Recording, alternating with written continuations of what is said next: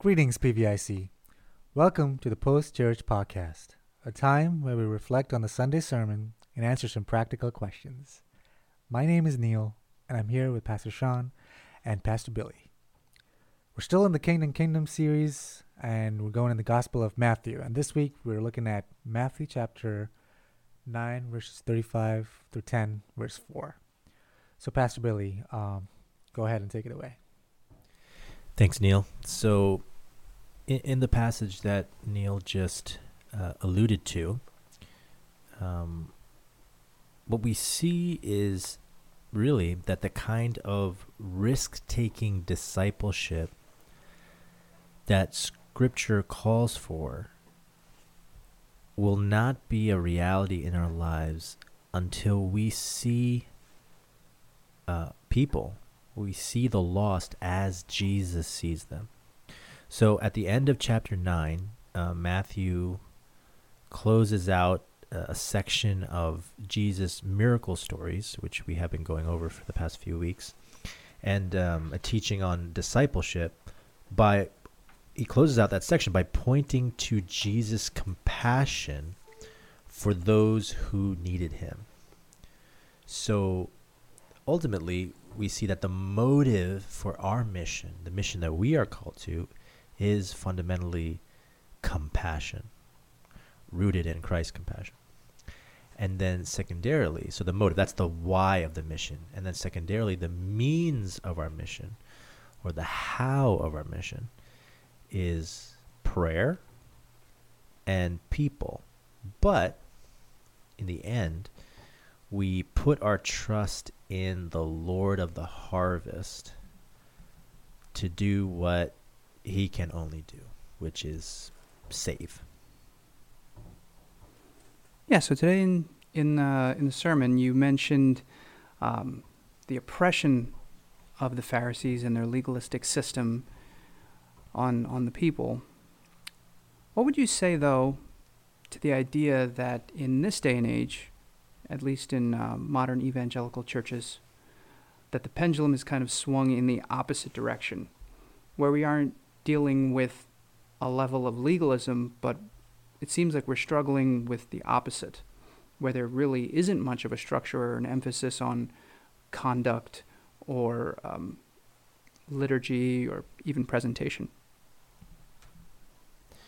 Yeah, it's a, it's a good question. I think if you go back, right, and you think, so what we said was that Jesus' statement here, um, where he views the people and has compassion on them because they were harassed and helpless, was really sort of a subtle dig at the Jewish religious establishment, which had burdened the people. Uh, burdened them with what? Burdened them with these unbiblical um, teachings that were sort of additions to the law.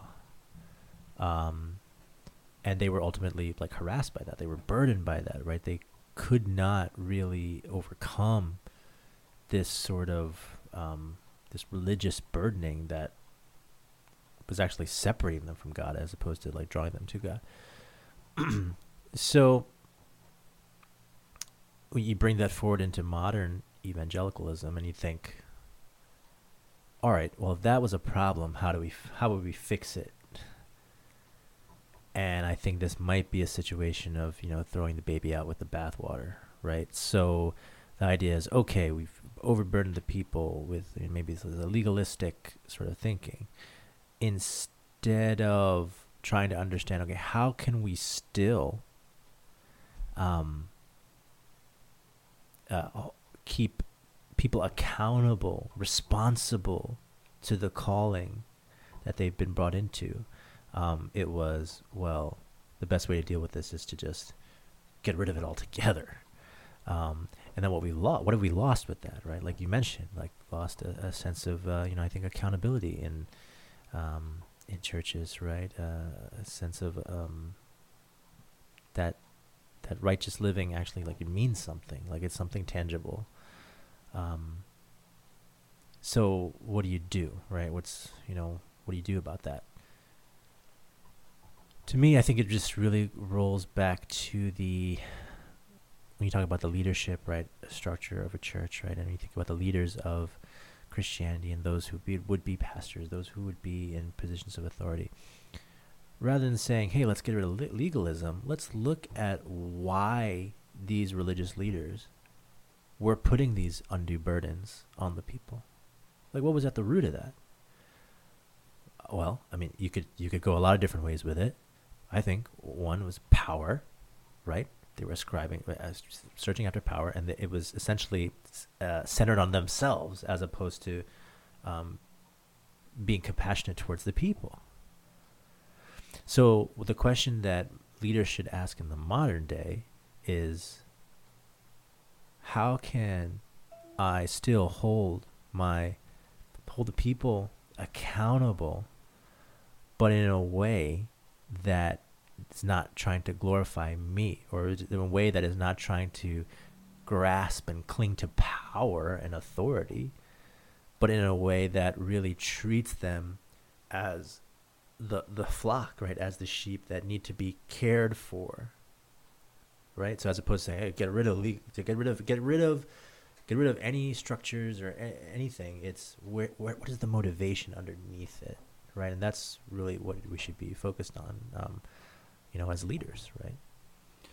And I think you can um, tell me if you disagree, but I I tend to think that there is quite a bit of freedom within structure, and oftentimes we see that people give into like their prurient interests and their and their fleshly desires and things like that when there's a lack of structure.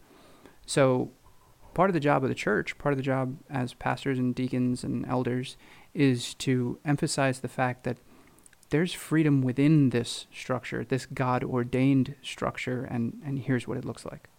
Right. That Jesus has prescribed for us a way that leads unto life, right? It is a it is like, you, like mentioned, it is a freedom uh, where it's a sort of backwards idea where this sort of licentious living mm-hmm. actually is binding, right? It actually, whereas uh, when you understand uh, God's word, you understand God's law, and you understand grace, and you truly understand them, rather than being restrictive, right? They're actually freeing and you understand that, them as protective as opposed to right. restrictive, and ultimately, um, they are freeing for us, right? Mm-hmm. We live. It's for us to live an abundant, an abundant life, a full life. Yeah, yeah, I'd agree with that. Thank you, Pastor Billy. Um, on to the next question. So we're uh, we talked about verses 36 and 37. Um, so it talks about how Jesus saw the great need of lost people and Jesus saw the great harvest of lost people, right? Um, so I know um, they basically Jesus has done a lot of done all the ministry while the j- disciples have watched, and now but now he gets the disciples involved in the ministry. That's the next step. So the next question is basically um, people may be thinking, you know, oh, wait a minute, I, in terms of like, I may not be able to do like full time ministry. Um, so thinking of that, you know, uh, disciples going fully in, involved in ministry, right? So question is, how do we harvest without being in full time ministry? What does that entail? Yeah, I mean, when you're talking about what is the context here, right? So we just go to Jesus' words, right, and just what he says, right? The harvest is plentiful, but the laborers are few. Therefore, pray earnestly to the Lord of the harvest to send out laborers into his harvest. Mm. So I think a, a, question we just have to ask one, one is, where is the harvest? Right. So. Mm-hmm I think there's a predominant thinking of this passage that it is just focused on kind of missions, right? So you're mm. going out into some maybe other area. In, there is, in, you know, we do go into the next passage where Jesus actually sends out the apostles. So there, there is that that sort of thinking, right? And I'll, I'll grant you that. But the, predominantly the thinking is okay you're sending out to some far gone place, and that's what this is talking about solely. But to me, if you ask the question like, where is the harvest? Yeah, the harvest is out there. Um, I think the harvest is also where you are. I think that's important to see. So when it talks about these laborers, these people, uh, we're not just talking about folks that might go into full-time ministry, right? It's the, the this this the mission, the Christian mission, this expansion of the kingdom, missional living. It's not we're not talking about that's just under the purview of those folks who are pastors and the full-time pastors at that or full-time missionaries. This is the this is the clarion Christian call for for all believers. For all be- believers to understand that the harvest is is where you are. So it's it's I think that's Im- important. It's Mm. important to understand. And I remember I can't remember if it was in a book or it was in a sermon that I heard this, but you know, I was talking about someone who uh, went. I think it was went, went. I think it went was to India, and they were there uh, from America, and they went there, and they um, they saw you know so many people, and they they looked like they they were in great need, but they were you know worshiping other gods, and um, and they th- all of a sudden this like desire popped up in them, and they looked and they said, ah, you know, I wish. It was like I wish I knew the language. I wish I could talk to them right now. And but they're like, ah, but I don't speak the same language as them. Like I can't talk to them. And they're like, oh man, if there was only a place where I spoke the same language as people, where I could share this. And it was like, well, light bulb. Yeah, it's back where I'm from. It's a whole bunch of people that I speak the same language to that I can Mhm. share, right? Mm. So it's just kind of like this mentality, sort of, sort of thing. Like the harvest is where you are. Like don't forget that. And then um, thinking about uh, ways that you can do that. Right? There's, and I always go back to the fact that that in Scripture we see that there are good works that um, God has called us to. And if you look at that and you, you say, okay, there are people that God has ordained for me to bring the gospel to. Like they're there. I don't know exactly where, but they're there. So we should, in confidence, right, be able to go to the context that we are in, wherever th- that should be, and um, freely engage those people that uh, are around us with with um, the truth, uh, the truth of the gospel. Right. All right, well, let me see what you guys think about this. When I was growing up, I kind of had some confusion with this concept. So, would you say that being nice is sharing the gospel? Um, or do you actually have to verbalize it? Because if you if you really think about it, um, there are Muslims who are very nice. There are Jews who are very nice. There are atheists who are very very nice. They they go about their day and they're very kind and they're very sweet to others. They they bring people into their homes and give them dinner and treat them swell.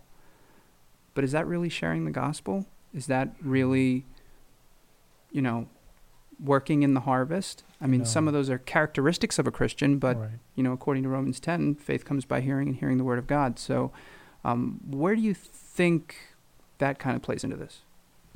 Yeah, if we're coming back to comba- compassion, Right. right. And if that is truly the cornerstone or the motive of mission, well, it's understanding that the distinction between compassion and, and niceness, Yeah. right? Because th- th- there is there is a distinction. I think there is to be made, right?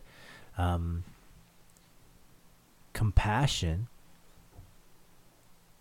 in the way Jesus had compassion, sees reality the way it is. Mhm. So Jesus looked out and saw the crowds and he had compassion, but because he saw the reality of their situation, the reality of their circumstance, harassed and helpless, lost. So there's going to be a distinction in Christian compassion in the sense that to look at someone and um, see that they are beleaguered and weary, but ultimately that they are lost in in as much as they are apart from God. They're separated from God.